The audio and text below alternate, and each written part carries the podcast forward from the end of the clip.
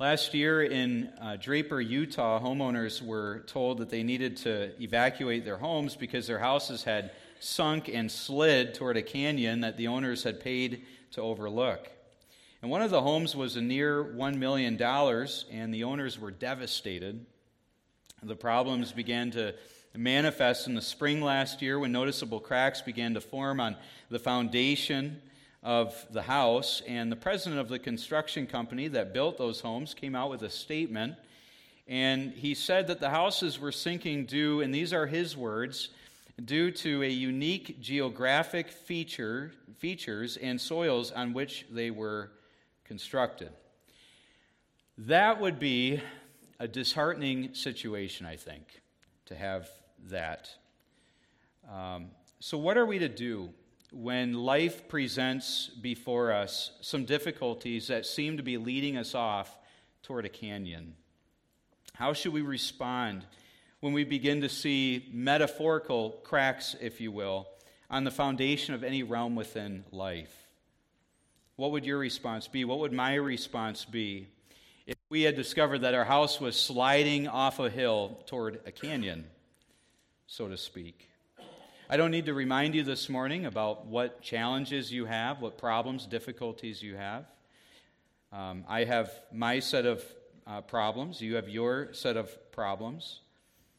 Um, I, I believe that you're very much so aware of those. But the question is is God pleased as we work through different challenges that come to us in life? Is God pleased with that? If you have your Bibles, I'd like to ask that you turn with me to Psalm 95, is where we're going to be today. Psalm 95. Today we're going to be in Psalm 95 together. And before we read those verses, I want to take a moment to recall for you my definition of faith resting. We're continuing the study that we've uh, that we've had here at Barker Bible Church, and that is on faith rest. And as I look at this doctrine in Scripture, this isn't a perfect definition by any means. Uh, but I believe it is very helpful for us as we look at this in the scripture. And that, that is this that faith rests is the perfect inner peace in the presence of outer adversity. It is understanding that I'm saved by grace through faith in Christ, trusting in his promises for eternal security, but that as I live the Christian life, I am daily making the decision to trust God I'm daily making the decision to trust His Word. I'm daily making the decision to trust in His promises. Now, the psalm that we are about to read has, has been on my radar for probably a little over a year now. And the reason why we're opening up to this psalm today is because it's found in the book of Hebrews. And we're going to see that next week in the book of Hebrews, chapters 3 and 4. The writer of Hebrews mentions this psalm right here. And so it ties in beautifully with this series on, on faith rest. And you'll notice as we begin to read Psalm 95, the recipients here are Jewish. They are Jewish. However, when the New Testament writer of Hebrews quotes from this psalm, the application there in the, in the New Testament is for the believer. This text here is for God's people. I want us to note that. It's just kind of amazing to me to see how God lines this stuff up. Uh, this passage in particular speaks to that generation that had been under Moses' leadership. Well, at this point now, we know a little bit about that generation. And I, I think that we don't need to do much of a review there as far as who they were uh, in, in, in uh, Moses' leadership there. We're going to begin Psalm 95, and we're going to read through verses 1 through 11. O come, let us sing for joy to the Lord. Let us shout joyfully to the rock of our salvation. Let us come before his presence with thanksgiving. Let us shout joyfully to him with, with psalms.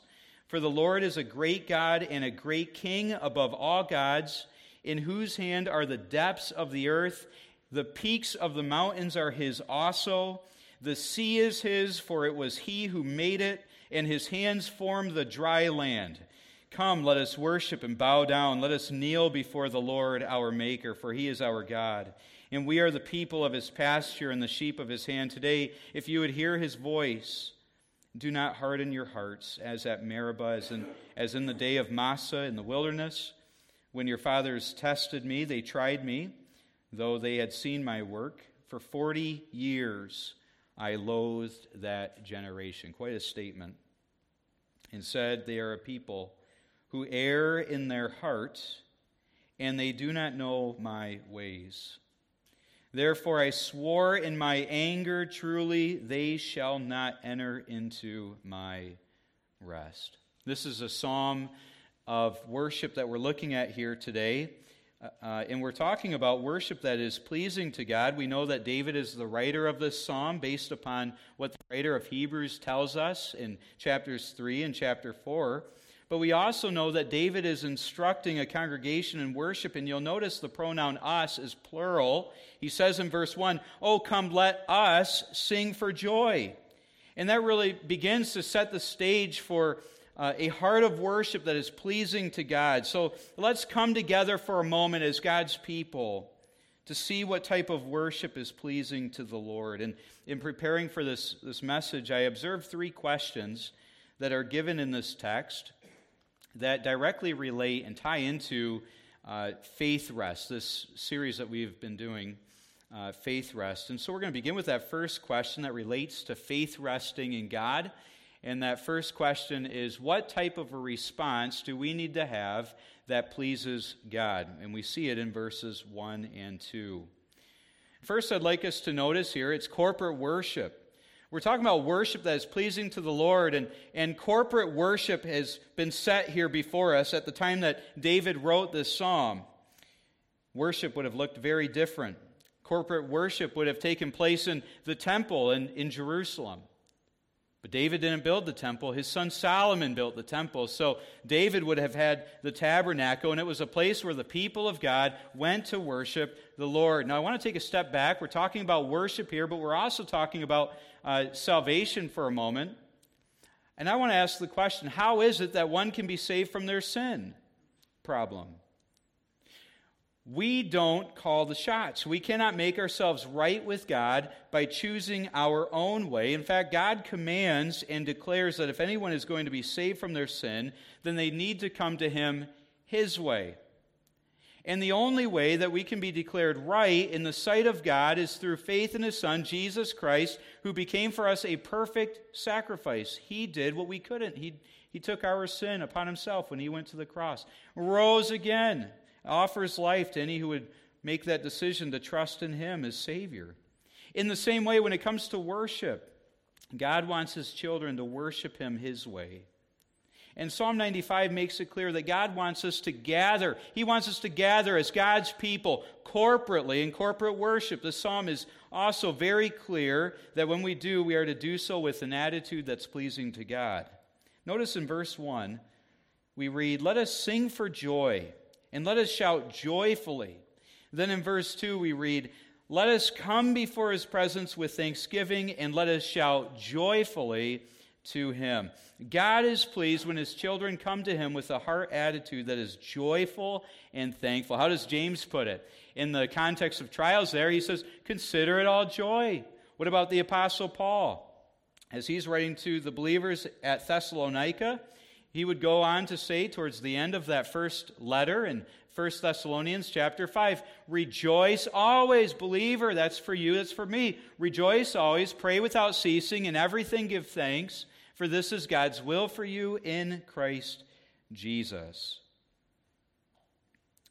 I remember reading an old story. I shared this in Sunday school a couple weeks back. Uh, bear with me if you remember it. Uh, it was about two wives who were doing their laundry at a laundromat. They were both mending their husband's pants. One wife said, Well, my husband is so miserable. Nothing goes right at work. He can't find anything good on television. Our home is a place of despair. When we go to church, the pastor is an idiot. The other wife said, Well, my husband is so excited. We can't wait to go to church. He loves the sermons. We laugh all the time, and we enjoy our family. And it got kind of quiet in that laundry room as the women continued sewing the pants. You know the difference? The difference there is one was patching the seat of the pants, the other was patching the knees. Prayer makes a difference. One of the indicators on the dashboard of life that helps us to see if we are walking in the Spirit versus the deeds of the flesh comes from Galatians chapter 5. And it will be this attitude of, of joy. For the fruit of the Spirit is love, joy, peace, patience, kindness, goodness, faithfulness, and self control. What did Jesus tell his disciples before he went to the cross? And in John chapter 15, he said, I want you to be abiding in me that is, walking in close fellowship with the Lord Jesus Christ. That is the single condition for us in order to bear fruit for Christ. Be abiding in Christ. You remember what Jesus says in John chapter 15, verse 11. These things I have spoken to you so that my joy may be in you and that your joy may be made full. So, when the people of God come together, David is saying here, he's acknowledging in Psalm 95 that the people of God need to have a heart attitude that is of thankfulness and gratefulness, gratefulness that is full of joy. So, then the question then that relates to faith rest is why? Why should our response be full of joy? And we see that in verses 3 through the first part of verse 7. Now, the answer is found in verses 3 through the first part of verse 7. In short, we are to have heart attitudes that are pleasing to God because of His sovereignty. This is a major part of faith resting in God. David says here, consider God for a moment and, and consider with me His greatness. He says in verse 4 In whose hands are the depths of the earth? The Hebrew word for depth refers to an unexplored area. And since the time that David wrote this, we've come a long way in planetary exploration. For example, the deepest man made well, I learned, was 40,000 feet deep. They tried to drill this thing to make it 49,000 feet deep, but it got too hot. It would it would reach over 500 degrees Fahrenheit. You, don't, you can't find a drill that will uh, operate in those conditions. 40,000 feet deep. Think about that. That's 37 Eiffel Towers stacked on top of each other. That's a huge well. And David says of God that the deepest depths of the earth are in his hand. Well, then it's only natural that we'd move in the other direction, right? What about Mount Everest? The tallest peak, Mount Everest, for instance, is 29,029 feet. And climbers have said, have reported that there's a certain window of time that you have when you get to the top of the mountain, and that window of time is known as the death zone. The death zone is known for having very little oxygen, which causes great physical risk for the climbers. Many who wind up in the death zone longer than they intended never make it out. One climber said that when you get up into that area, that death zone on Mount Everest, it feels as though you're running on a treadmill and breathing through a straw. Let's read that verse again. The Lord is a great God. Verse 4 In whose hand are the depths of the earth, and the peaks of the mountains are his also. Are our problems and difficulties too big for God to handle? In verse 5, we learn that God made the sea, He made the land. In verse 6, He is our maker. We note that. Therefore, David says, when we gather together, we are to worship God, we are to bow down to Him. And this speaks to the fact that God deserves reverence. Pastor David Thompson says there should be a great reverent spirit of both reverence and awe when we gather to worship God. Reality, though, as we go through life, there will be times that are more demanding of us than others. There will be seasons where we may struggle to see how any good can, could come out of a, a, a situation or a circumstance. There will be seasons that will cost us more in our time and, uh, and attention, and we can, metaphorically speaking, almost feel as though we are running on a treadmill, breathing through a straw. Have you ever felt that way? Just in life. I know I have. I've said this before, I'll say it again. I love the Psalms the older I get. The Psalms are beautiful, they bring comfort.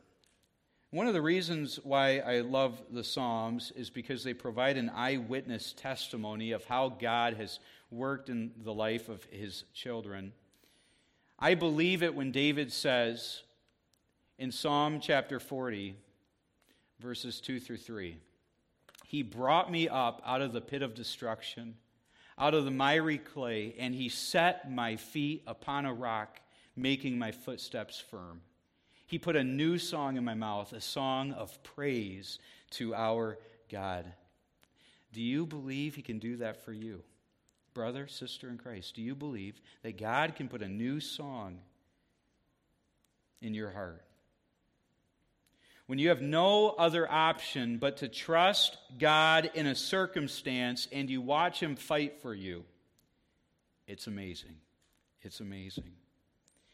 When we consider who God is and his mighty power, he is to be revered. But watch what David says next in verse 7.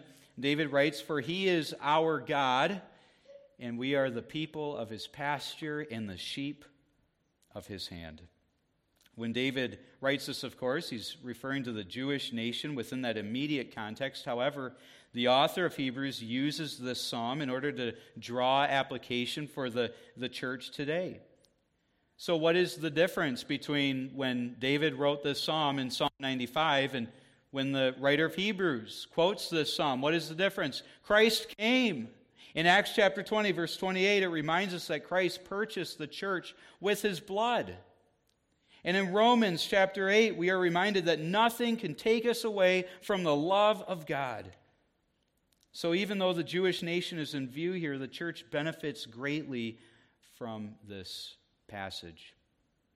Perhaps you're here today or you're listening online and you feel as though you are running on a treadmill, breathing through a straw in life. If that's you, I want you to know that you have a choice. You can get off of that treadmill in this moment. You can stop breathing through that straw, and you can trust God. You can trust God. Trust Him with your circumstances, with that issue that is keeping you up at night. Trust Him. Well, when? When should we trust Him? Well, that brings us to our third question. When should our response be to trust God? Are we to keep running on that treadmill, breathing through a straw? Are we to trust God with our circumstances? Notice what David says next in Psalm 95. He says, Today, if you would hear his voice, do not harden your hearts. The response here to trust God can take place in a moment, in a single moment. We can choose to be self reliant, or we can choose to faith rest in our God, who is greater than any challenge or problem that we are working through. And what is so gracious of our Lord is that He has provided for us an example in this passage as the Spirit of God would move David towards the completion of this psalm. We have here, here an example of those who failed to faith rest in their walk with the Lord. Both David and the author of Hebrews here have identified for us who the example is referring to so that it is not a mystery to the reader. If you read the end of Hebrews chapter 3, where verse 7 of Psalm 95 is quoted, in that specific context, it is revealed that the ones who did not faith rest in God were the Israelites. The people of God who were uh, led by Moses out of Egypt into the wilderness failed to enter that, that, that rest. The very end of Hebrews chapter 3, we read, So we, in that context, in, in the book of Hebrews, it refers to the believers there. See that they, in reference to the Israelites, those who were under Moses, were not able to enter because of unbelief. The author of Hebrews says that the Israelites failed to faith rest in God, and that the reason for this failure was a heart issue. Uh, David instructs the congregation of God in Psalm 95, saying, Do not harden your hearts. Unbelief is the exact opposite of faith rest. You remember that definition, right?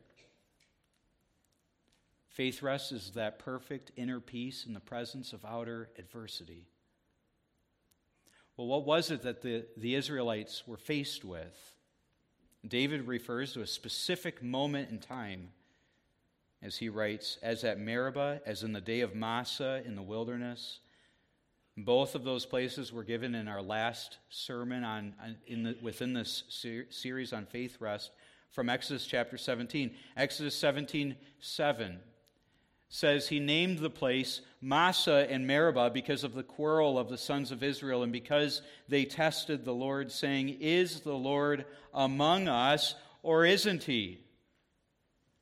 If you have a really good memory, you'll remember as we studied Exodus chapter 17 that the name Massah means test.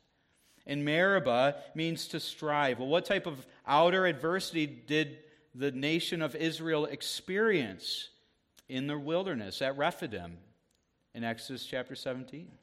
They had no water, they were thirsty, their mouths were dry. And that's a pretty big problem when you're out in the wilderness. Your existence is hanging on a line. Their survival was hanging on a line, but did the Israelites display perfect inner peace as they began to process in their heart the reality of the situation? I, I think that we can all agree the answer to that is a big fat no. no, there was no peace there coming from them. Now, this is what I call heart surgery. I want us to see it. From the heart of unbelief, from the heart of a nation, what was the fruit, specifically in reference to that situation in Exodus 17 that is being referenced here in Psalm 95? What was the fruit? And Jesus says that the fruit of abiding in him is joy. Did the Israelites in that moment at Rephidim produce joy? Let me rephrase that question. What came out of the hearts of God's people as they failed to faith rest in God to meet their physical needs? From Exodus 17, which is what David is referencing here in Psalm 95. What came out of a heart of unbelief? What was the fruit of unbelief in God? Well, we can go back to that account in Exodus chapter 17, and we will very clearly see that they quarreled with God's leadership. We saw that in verse 2. They grumbled in Exodus chapter 17, verse 3. They did not speak things that were true. Exodus chapter 17, verse 3 as well. Number four, they were from a godly leader's perspective ready to murder. Then in number five, they doubted God's presence. In a moment, we can be like this. For the first few years here, I'll just be honest, um, just as a new pastor stepping into the, the ministry, one of the worst days in the week was a Monday for me. It wasn't just because I was tired.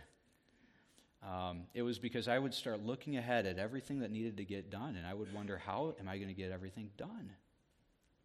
And God came through every single time. He still does. The reality is, in a moment, we can take on an unbelieving heart. It can happen at work, it can happen in the home, it can happen in church. And the tricky thing with the heart is that it's very rarely ever honest with us about what it is that we are believing in the first place. In Jeremiah chapter 17, verse 9, we read, The heart is more deceitful than all else and is desperately sick. Who can understand it? The outer adversity that God's people experienced with Moses, it did not produce joy and peace. It should have. God was in their midst. Instead, it produced doubt, anxiety, anger, fear, a very real sense of discontentment. And God has something to say about that. Look with me at Psalm 95 as we begin to wrap this up. In verse 9, God says that his people tried him. They were a people who tested him, and he said that his people had visibly seen with their own eyes the miracles of God. But since they had the hearts of unbelief, the Lord says, For 40 years I loathed that generation, and they are a people who err in their heart and they do not know my ways. Therefore I swore in my anger, truly they shall not enter into my rest. I can remember uh, a couple of months ago, we had um, Pastor Brad and Becky over uh, for an evening, and um, on that particular night, I fed our dog Carly um, a piece of pizza crust. And after I fed her that piece of pizza crust, she threw up in three different places. And without getting into much detail there, I'm just going to be honest with you, it was repulsive to try to clean that up. It was disgusting. That's what's in view here. A heart that is unbelieving in the eyes of God is repulsive. God says here, I loathed that generation. God is not pleased with a heart that is unbelieving, and based upon what we find here in Psalm 95, a great indicator on the dashboard of life that will reveal whether we are trusting God in the present or not will be determined by our heart attitude when we come into the presence of God to worship Him. When we come to worship God, are, are, are our hearts thankful and joyful? David says in Psalm 95 Today, if you would hear his voice, do not harden your hearts. There was a pastor who made a, an interesting observation about the church in America that I would like to read for you. Then I'll give you some final thoughts here. But he stated this, and I quote There's a dangerous movement that is dominating many churches today, and the movement is this we need to make church a place that meets the needs of people. We need to make our church a user friendly place. And the true point of a place of worship is completely overlooked. He continues A true place of worship is not about meeting my needs.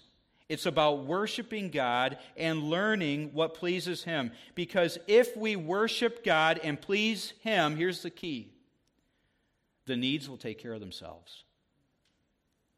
What do we do? What do we need? We need His Word. We need to set ourselves under it. In our time together, we've answered three questions that directly relate to faith resting in God as an extension of our worship to Him. I believe that if we were to sum up 90, Psalm 95, we could walk away with this truth that God is pleased when His children are thinking rightly about um, are thinking rightly about life, rejoicing in Him. God is pleased when His children are thinking rightly about life, rejoicing in Him.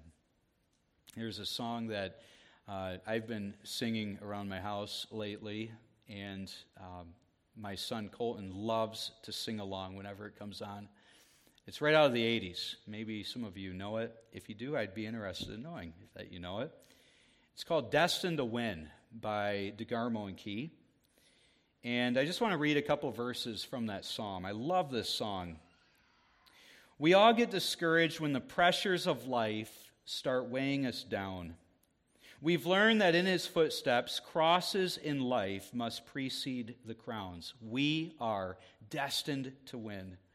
We're surrounded by his love, guarded by his power, destined to win following the Lord until the battle is over. We are destined to win. Perhaps you're here today or you're listening online and your problems in life are endless. It may be that those problems that you are working through have stolen your joy. My question is do you believe that in the end, because of Christ, you are destined to win? What are problems? I have a helpful acronym here for problems. Here are problems problems are predictors, they help mold the future. They are reminders. When a problem comes up, I am instantly reminded I can't rely on myself and what I know. I need God's help. They're opportunities. They pull us out of our rut and cause us to think creatively. They are blessings. They open up the doors that we usually do not go through. They are lessons. Each new challenge will be our teacher. Problems are everywhere. No place or person is excluded from them. They are messages. They warn us about potential disaster, and they are solvable. No problem is without a solution. Again, faith rest is that perfect inner peace that takes over when we are dealing with outer adversity. David says of the Lord, Do not harden your hearts. Like those homes in Draper, Utah, the cracks in the foundations of our homes, which signal that we might have a heart of unbelief or that we are not faith resting in the Lord, Psalm 95 shows us, will be that we will not have a thankful heart or one that is full of joy. David says, I have set the Lord continually before me. Because he is at my right hand, I will not be shaken. Therefore, my heart is glad and my glory rejoices. My flesh also will dwell securely. If the Spirit of God has brought conviction upon your heart that you have not been faith resting in the Lord, as you should be, it's never too late to confess that to Him and to move forward in the rest that He has provided for you. If you feel as though you're running on a treadmill, breathing through a straw this morning, get off of that tre- treadmill and trust the Lord with those circumstances. Listen, it's a huge privilege to know Christ and to walk with Him, and I can tell you from my own life he has given me, the Lord has given me great joy as I've navigated through different challenges in my life. And He wants to do the same for you. Perhaps you're here today or you're listening online and you don't know Christ. If that is you, then you need to know that a relationship with the Lord begins with, with what you will do with Jesus Christ. The scripture is clear. We've all sinned. We've all missed the mark of God's perfection. God being holy can't be in the presence of sin.